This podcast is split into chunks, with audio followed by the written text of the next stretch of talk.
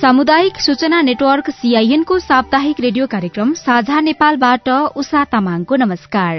कार्यक्रम साझा नेपाल सामुदायिक रेडियोहरूको छाता संगठन सामुदायिक रेडियो प्रसारक संघ अकुराबद्वारा संचालित सामुदायिक सूचना नेटवर्क सीआईएन मार्फत देशभरि प्रसारणमा रहेका तीन सय भन्दा बढ़ी सामुदायिक रेडियोबाट सुन्न सकिन्छ। साझा नेपाल डब्लूडब्लूडब्लू डट इन्टरनेट मार्फत चाहेको बेला विश्वभरि सुन्न सकिन्छ भने मोबाइल मोबाइल एप सीआईएन र हाम्रो फेसबुक पेज सीआईएन खबर मार्फत सुन्न सकिन्छ। यो कार्यक्रम वर्ल्ड भिजन इन्टरनेशनल नेपालसँगको सहकार्यमा सीआईएनले तयार पारेको हो। कार्यक्रम साझा नेपालको आजको अंकमा हामी नेपालमा शान्ति सद्भाव कायम राख्नका लागि धर्मगुरूको भूमिका र बाल विवाहबारे धनुषाका केही सर्वसाधारणको धारणा सुन्नेछौ। नेपाल धार्मिक सांस्कृतिक विविधताले भरिएको मुलुक हो। यहाँ विभिन्न जाति र धर्म मान्ने मानिसको बसोबास छ। शान्ति सद्भाव कायम राख्न धर्मगुरूहरूको भूमिका अति महत्वपूर्ण रहेको छ। आजको कार्यक्रममा हामीले पूर्व सांसद त्रिभुवन विश्वविद्यालयका पूर्व उप प्राध्यापक धर्मगुरू भिक्षु आनन्दसँग कुराकानी गरेका छौं। कार्यक्रम साझा नेपालमा स्वागत छ तपाईँलाई। धन्यवाद। शान्ति कायम गर्नको लागि धर्मगुरूहरूको भूमिकाको विषयमा धेरै खालको कुराहरू आइ नै रहन्छ प्रसंगहरू चलि नै राखेको हुन्छ। खासमा तपाईँलाई चाहिँ के लाग्छ? शान्ति सद्भाव कायम राख्न धर्मगुरूहरूको भूमिका के हुन्छ? यो प्रश्न तपाईँले असाध्यै महत्त्वपूर्ण समसामयिक विषयमा सोध्नुभयो। तपाईँलाई धेरै धन्यवाद। धर्मगुरु आफैमा पनि शान्तिको दूत हो शान्तिको प्रतीक हो शान्तिको सिम्बोल हो। उहाँहरूको सम्पूर्ण जीवनशैली व्यवहार आचरण सबै नै शान्तिको सेवासँग शान्तिको दर्शनसँग सिद्धान्तसँग जोडिएको हुन्छ। त्यसकारण उहाँहरूले एउटा वचन समाजको लागि दुनियाँको लागि व्यक्त गर्दा पनि त्यो शान्तिले प्रेरित हुनुपर्छ। समाज मात्र होइन देश जनता जाति वर्ग लिङ्ग वर्ण क्षेत्र र अन्तर्राष्ट्रिय रूपमा हामीले हेर्ने हो भने सम्पूर्ण विश्वमा शान्ति कायम गर्नको लागि धर्मगुरुहरूको भूमिका इतिहासकालदेखि अद्यापि अहिलेसम्म ठुलो योगदान हुँदै आइरहेको छ। त्यसकारण उहाँहरूको जुन व्यक्तित्व उहाँहरूको आचरण आफैमा पनि शान्ति कर्म हुन्छ। र तपाईँले सोधेको प्रश्नमा चाहिँ कुनै पनि देशमा शान्ति कायम गर्नको लागि धर्मगुरुहरूबाट हुनुपर्ने योगदान भनेको विभिन्न आयामिक तरिकाबाट हुन सक्छ। एउटा प्रवचन मार्फत है एउटा शिक्षा ज्ञान सिकाएर वा पढाएर अथवा विभिन्न स्कुल कलेज शैक्षिक शिक्षण संस्थानहरूमा शिक्षण गरेर सिकाएर पनि गर्न सकिन्छ। अर्को उहाँहरूले एउटा राजनीतिक सल्लाहकारको रूपमा पनि त्यो भूमिका निभाउन सकिन्छ। जस्तो कि म आफै पनि बैसठी त्रिसठी आन्दोलनमा नागरिक समाजको तर्फबाट एउटा नागरिक नेपालको नागरिकको हैसियतले म एकजना बौद्ध भिक्षु साथसाथै नेपालको नागरिक हैसियतले नेपालमा शान्ति कायमको लागि शान्ति बहालीको लागि मैले विभिन्न चरणमा विभिन्न आयामिक कार्यक्रमहरू शान्तिका लागि नागरिक ऐक्यबद्धता भन्ने एउटा नागरिक संस्था मार्फत तत्कालीन समयमा माओवादी र सरकार बीच युद्ध चलिरहेको द्वन्द भइरहेको अवस्थामा शान्ति बहालीको लागि विभिन्न शान्ति बहालीका कार्यक्रमहरू गरे। त्यसमा चाहिँ पहिलो भन्नुपर्दा शान्ति र्याली शान्तिका विभिन्न कार्यक्रमहरू देशभर चाहिँ हामीले गऱ्यौँ अर्को देशभरै हामीले शान्तिको लागि चाहिँ हस्ताक्षर सङ्कलन गरे। त्यो सिग्नेचर क्याम्पेन गऱ्यौँ हामीले। रत्न पार्कमा चाहिँ राज्य र द्वन्द्वमा निरत भएका माओवादी नेताहरूलाई बोलाएर तपाईँहरूले युद्ध गर्न छोडेर शान्ति वार्ताको लागि एउटा नेगोसिएसनमा शान्ति छलफलमा चाहिँ एउटै टेबलमा बसेर जुन आफ्ना मागहरू हो मुद्दाहरू छलफल गर्न सकिन्छ। युद्धसँग सम्बन्धित नभएका शान्तिप्रिय जनता जुन दैनिक जीवनमा कमाएर खानुपर्ने ती जनताहरू तपाईँहरूको युद्धले चाहिँ पिल्सिएका छन्। तपाईँहरूको युद्धले चाहिँ उहाँहरू पीडित छन्। त्यसकारण युद्ध रोकेर चाहिँ शान्ति वार्ता गरेर देशमा शान्ति बहाली गर्नुपर्छ भनेर हामीले सिग्नेचर क्याम्पेन गर्यो। त्यस्तै बालबालिकाहरूको विद्यालयमा त्यो एक्सर्साइज होमवर्क बुक्सहरू हुन्छ। यी बुक्सहरूमा चाहिँ टाँच्नको लागि हामीले शान्ति पाठ स्लोगन राखेका स्टिकरहरू पनि निकाल्यौँ जस्तो युद्ध होइन शान्ति शान्ति।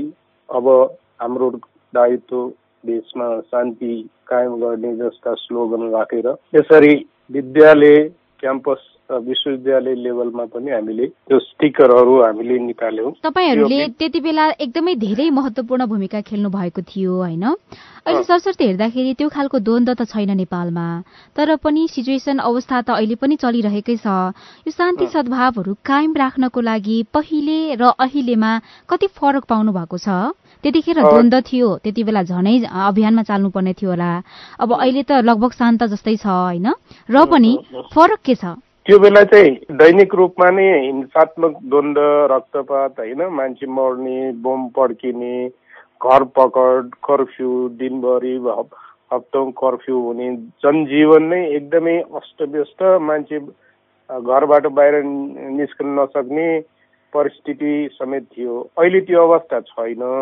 तर अहिलेको राजनीतिक परिवेश र परिस्थिति चाहिँ अर्को नेचरको अर्को किसिमको छ जस्तो अहिले चाहिँ यहाँ एमसिसी जस्तो जुन मुद्दाहरू भयो होइन त्यस्तै अब विभिन्न भनौँ न अदालती यो प्रधान न्यायाधीशको मुद्दाहरू जस्तो भयो अब त्यस्तै कुरा भयो होइन?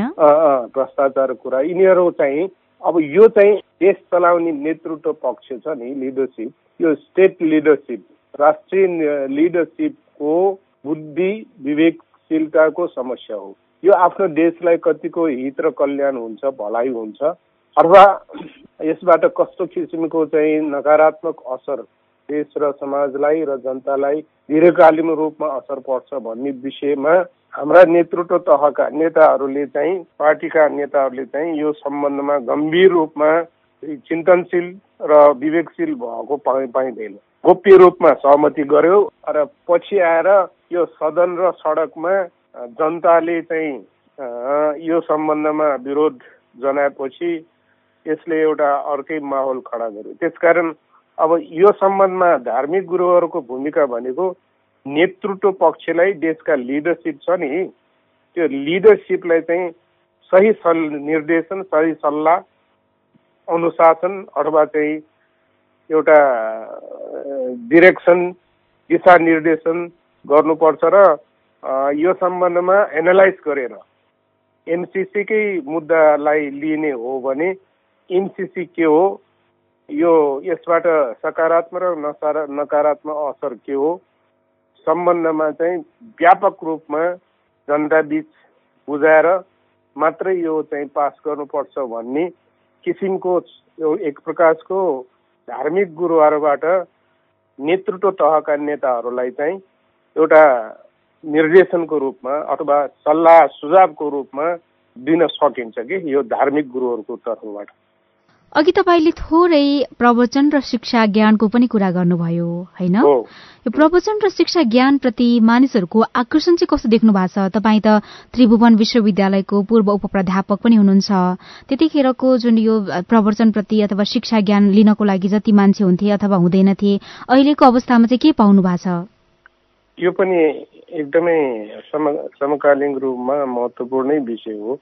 अब पुरातन समाजमा चाहिँ प्रवचन गर्दाखेरि एकजना विद्वान अथवा पण्डित मान्छे अथवा भनौँ न धर्मगुरुले आसनमा बसेर आफ्नै वरिपरि चाहिँ मान्छेहरू जम्मा गरेर एकतर्फी रूपमा त्यो बोलिरहने व्यक्त गरिरहने प्रवचन गरेर स्वभाव थियो र उपस्थित या अन्यहरूले चाहिँ एक नाचले सुनिरहने चलन थियो।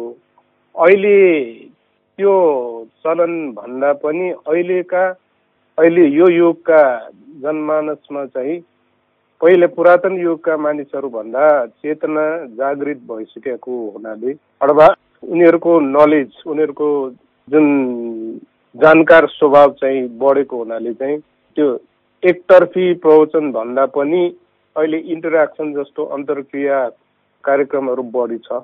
अथवा क्वेसन एन्सर गरेर नबुझेका थाहा नपाएका र आफ्ना आफ्ना जिज्ञासाहरू तत्काल त्यहाँ पेस गरेर प्रश्नको रूपमा सोधेर चाहिँ आफ्नो जिज्ञासा मेटाउने अथवा आफ्नो शङ्का निवारण गर्ने एक तरिका छ अहिले।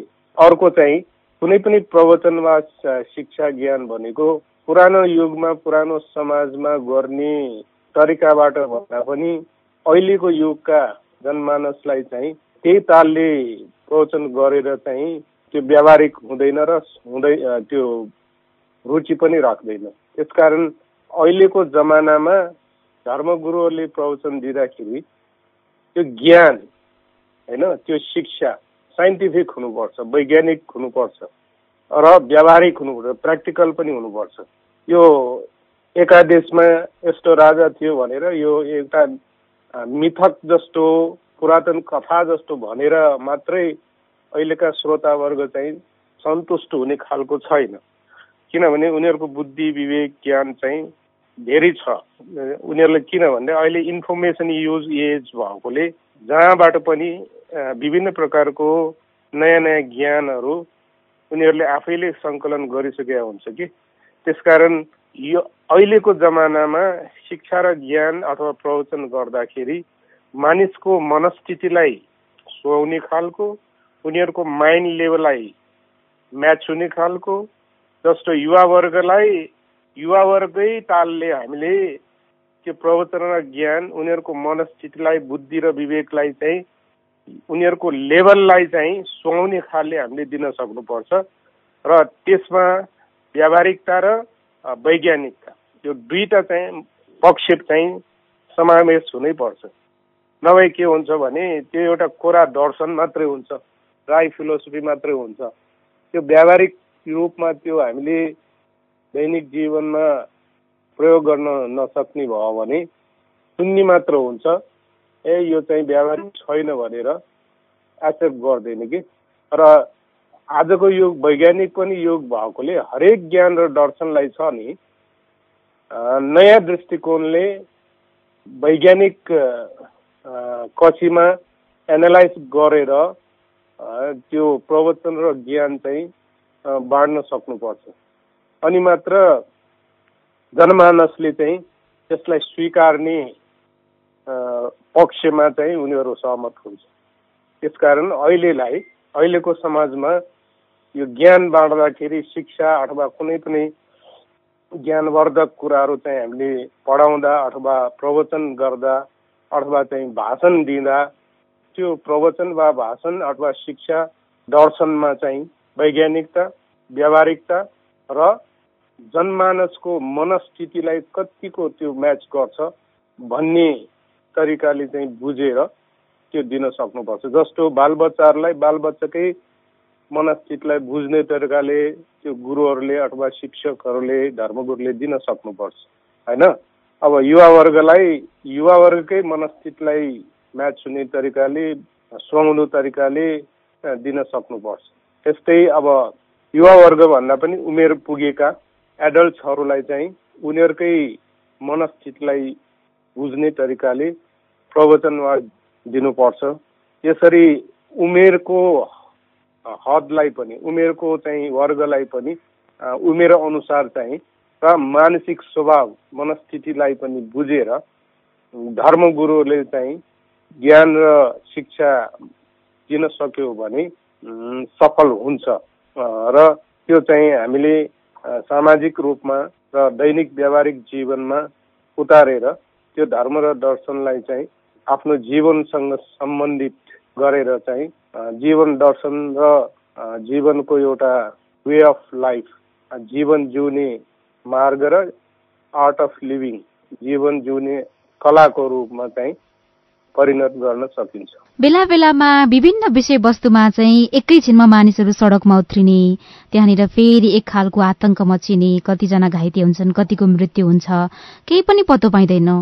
यो सबै अवस्थाहरू हेर्दाखेरि शान्ति सद्भाव कायम राख्न छुट्टै खालको अभियानहरू निरन्तर सञ्चालन गर्नुपर्ने अवस्था आएको हो। के भन्नुहुन्छ तपाईँ? शान्ति सद्भावको मेन स्रोत भनेकै हाम्रो मस्तिष्क हो मन हो विवेक हो हाम्रो सोच्ने तरिका हो हाम्रो दृष्टिकोण हो। यसरी हामीले मानिसको दिल दिमाग मन मस्तिष्कलाई शान्ति सम्बन्धमा अभ्यास र प्रशिक्षण दिन सक्यौँ भने हामीलाई बाहिरबाट शान्ति र सद्भाव खोज्नु पर्दैन। किनभने man means one who has a mind मानिस भनेकै जोसँग चेतनशील मन छ भनेको। अब यो चेतनशील मन किन के को लागि होइन? के टु टु थिङ्क करेक्टली सही तरिकाले चिन्तन गर्नुको लागि मनन गर्नुको लागि। अनि त्यो सही तरिकाले चिन्तन मनन किन गर्नको लागि भन्दाखेरि to raise about the status of animal पशुको अथवा चाहिँ जङ्गली जनावरको चाहिँ स्टेटस त्यो स्तरबाट मानिस भन्ने प्राणी उकास उकास्नको लागि हाई लेभलमा पुर्याउनको लागि। अथवा हामी पशु प्राणी भन्दा मनुष्य प्राणी फरक छ भिन्न छ कुन हिसाबमा त भन्दा पशुहरूमा नभएको चेतना विवेकशीलता होइन? त्यो चेतना र विवेकशीलता मानिसमा छ भनेर चाहिँ साधारण मानिसदेखि नेतृत्व तहका देश चलाउने नेतृत्व पङ्क्तिलाई यो कुरा चाहिँ बुझाउनु पर्यो। र उहाँहरूले पनि बुझिदिनु पर्यो कि हामी पशु पन्छी होइन हामी मनुष्य प्राणी हौ हामीमा विवेकशीलता हुनुपर्छ हामी हामीमा चेतनशीलता छ हामीमा पशु प्राणीहरूले सँग नभएको त्यो उच्च कोटिको चिन्तन स्वभाव छ।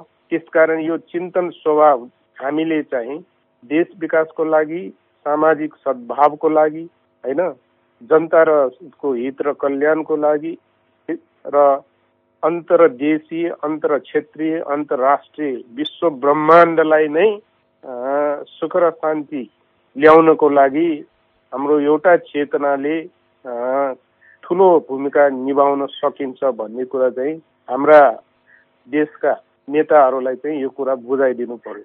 नभए त अब हिटलर पनि मानिस नै हो र बुद्ध पनि मानिस नै हो। अब हिटलरको दिमाग उसको मस्तिष्क उसको माइन्डलाई गलत तरिकाले इल डिरेक्ट गरेकोले गलत दिशामा निर्देशित गरेकोले विश्वयुद्ध समेत भयो हजारौँ लाखौँ मानिस मरे करोडौँ अर्बौँको धन जनधन क्षति भयो। तर बुद्ध पनि मानिस नै हो।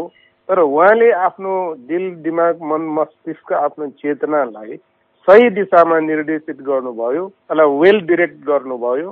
फलस्वरूप उहाँ शान्तिको प्रतीक शान्तिको महान मानव शान्तिको अग्रदूत भनेर आज विश्वले नै उहाँलाई इज्जत र सम्मान गर्नुभयो। र उहाँकै नामबाट आज नेपाललाई एउटा गौरव नाम पनि हामीले प्राप्त गर्न सक्यौँ होइन? त्यति मात्र होइन आज शान्ति सम्बन्धी एउटा कवितादेखि लिएर गहन विश्वविद्यालयमा पठन पाठन रिसर्च समेत पाँचैवटा महादेशमा ठुल्ठुलो विश्वविद्यालयहरूमा शान्ति सम्बन्धी पठन पाठन रिसर्च होइन अनुसन्धान खोज भइरहेको छ।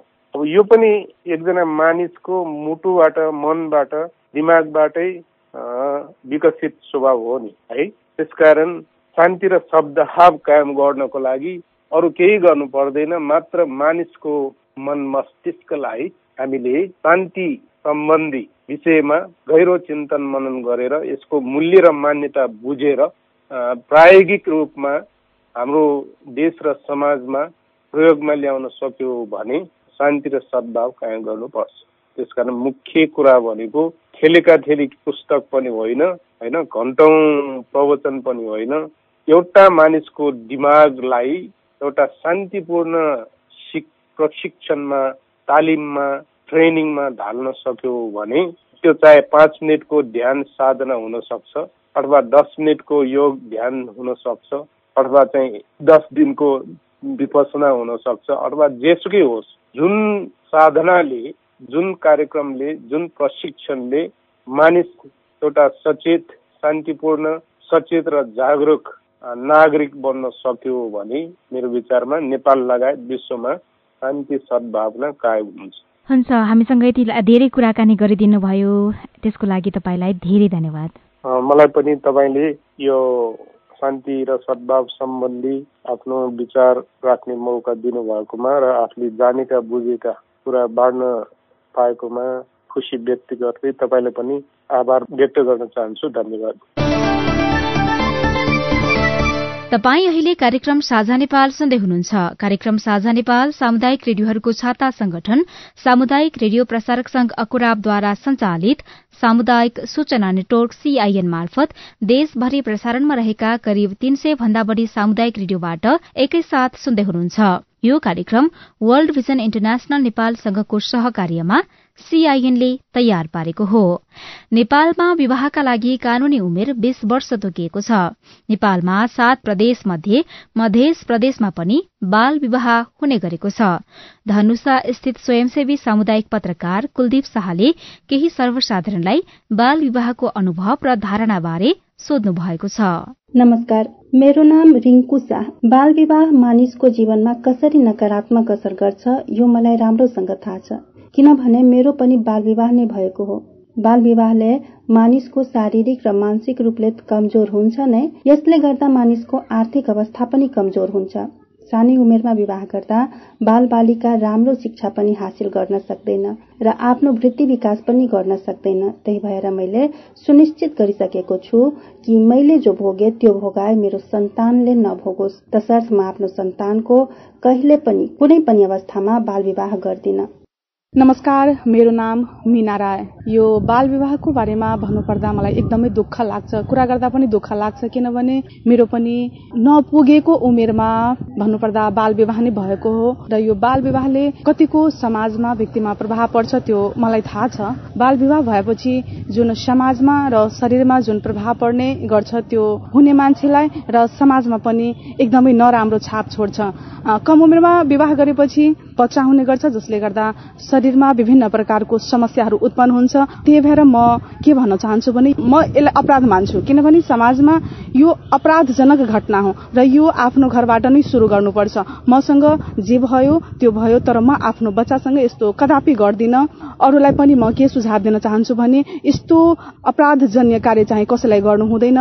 म रुबी झा। मेरो विवाह पनि बाल विवाह नै हो। बाल विवाहबाट हुने जुन समस्याहरू छ त्यो मैले आफै नै भोगिरहेको छु र आगामीको दिनमा मेरो बच्चालाई म बाल विवाह गर्दिनँ भने त्यो पनि भन्न चाहिरहेको छु र मेरो सही समाजमा या मेरो टोल छिमेकमा यो बाल विवाह हुन दिन्न मसँग जति सहयोग हुन्छ त्यो पनि म त्यहाँ प्रत्यक्ष रूपले सघाउँछु या सहयोग पुर्याउँछु। किनभने बाल विवाहमा विभिन्न किसिमको समस्या शारीरिक समस्यादेखि लिएर मानसिक समस्या तनावहरू पनि भोगिराख्नु परेको छ। बाल विवाहले गर्दाखेरि महिलाहरूमा तपाईँको स्वास्थ्य समस्या त छँदैछ त्यो स्वास्थ्य समस्या लगायत तपाईँको मानसिक समस्या परिवारमा बालबच्चा कुपोषित हुनु धेरै यस्ता समस्याहरू छन् जसले गर्दाखेरि बाल विवाह भयो भने देखा परिरहेको छ। हाम्रो समाजमा हाम्रो ठाउँमा र हामी आफैमा पनि देखिरहेको छ। यो समस्याहरू नहोस् भनेर आगामी दिन हामी आफ्नो बाल बच्चालाई उमेर पुगेर विवाह गरौँ भनेर मेरो सोच छ र यो सुनिराख्नु भएको सम्पूर्णमा म त्यही आग्रह गरिरा गर्न चाहन्छु कि बाल विवाह एउटा अपराध नै हो। बाल विवाह भनेको धेरै ठुलो समस्या हो र यो ठुलो चुनौती पनि हो किनभने अहिले पनि हाम्रो गाउँघरतिर सहर बजारमा पनि धेरै विवाह अहिले बाल विवाह भइरहेको छ र हाम्रो गाउँतिर त अहिले पनि फिफ्टी पर्सेन्ट भन्दा पनि बाल विवाहको शिकार भइरहेको छ। त्यो बाल विवाहहरू कसरी रोकिन्छ भने मलाई लागिरहेछ कि आफैबाट सुरुवात गरौँ त्यसलाई। कसरी रोक्ने? किनभने त्यो बाल विवाहले हाम्रो समाजमा धेरै ठुलो घटनाहरू निम्ति आइरहेको छ। कतिको त गर्भावस्थामा सानो कलिलो उमेरमा बिहे गर्दाखेरि तिनीहरूको जान पनि गइरहेको छ। मैले प्रत्यक्ष रूपले देखेको पनि छु र यो अपराधलाई छिटोभन्दा छिटो रोकौँ म यही भन्न चाहन्छु। यही कुराकानी र छलफलसँगै वर्ल्ड भिजन इन्टरनेशनल नेपाल संघको सहकार्यमा तयार गरिएको कार्यक्रम साझा नेपालको अन्त्यमा आइपुगेका छौं। साझा नेपाल तपाईंलाई कस्तो लाग्यो? हाम्रो टेलिफोन नम्बर शून्य एक बान्न साठी छ चार छमा फोन गरेर दिइएको निर्देशन अनुसार आफ्नो जिज्ञासा सल्लाह सुझाव तथा प्रतिक्रिया रेकर्ड गर्न सक्नुहुन्छ। हौस् त आउँदो साता आजकै समयमा फेरि रेडियो कार्यक्रम साझा नेपाल लिएर उपस्थित हुनेछौ। त्यतिन्जेलसम्मका लागि प्राविधिक साथी सुरेन्द्र सिंहलाई धन्यवाद दिँदै उषा तामाङ विदा हुन्छु। आउँदो साताको साझा नेपालमा फेरि भेटौँला। नमस्कार।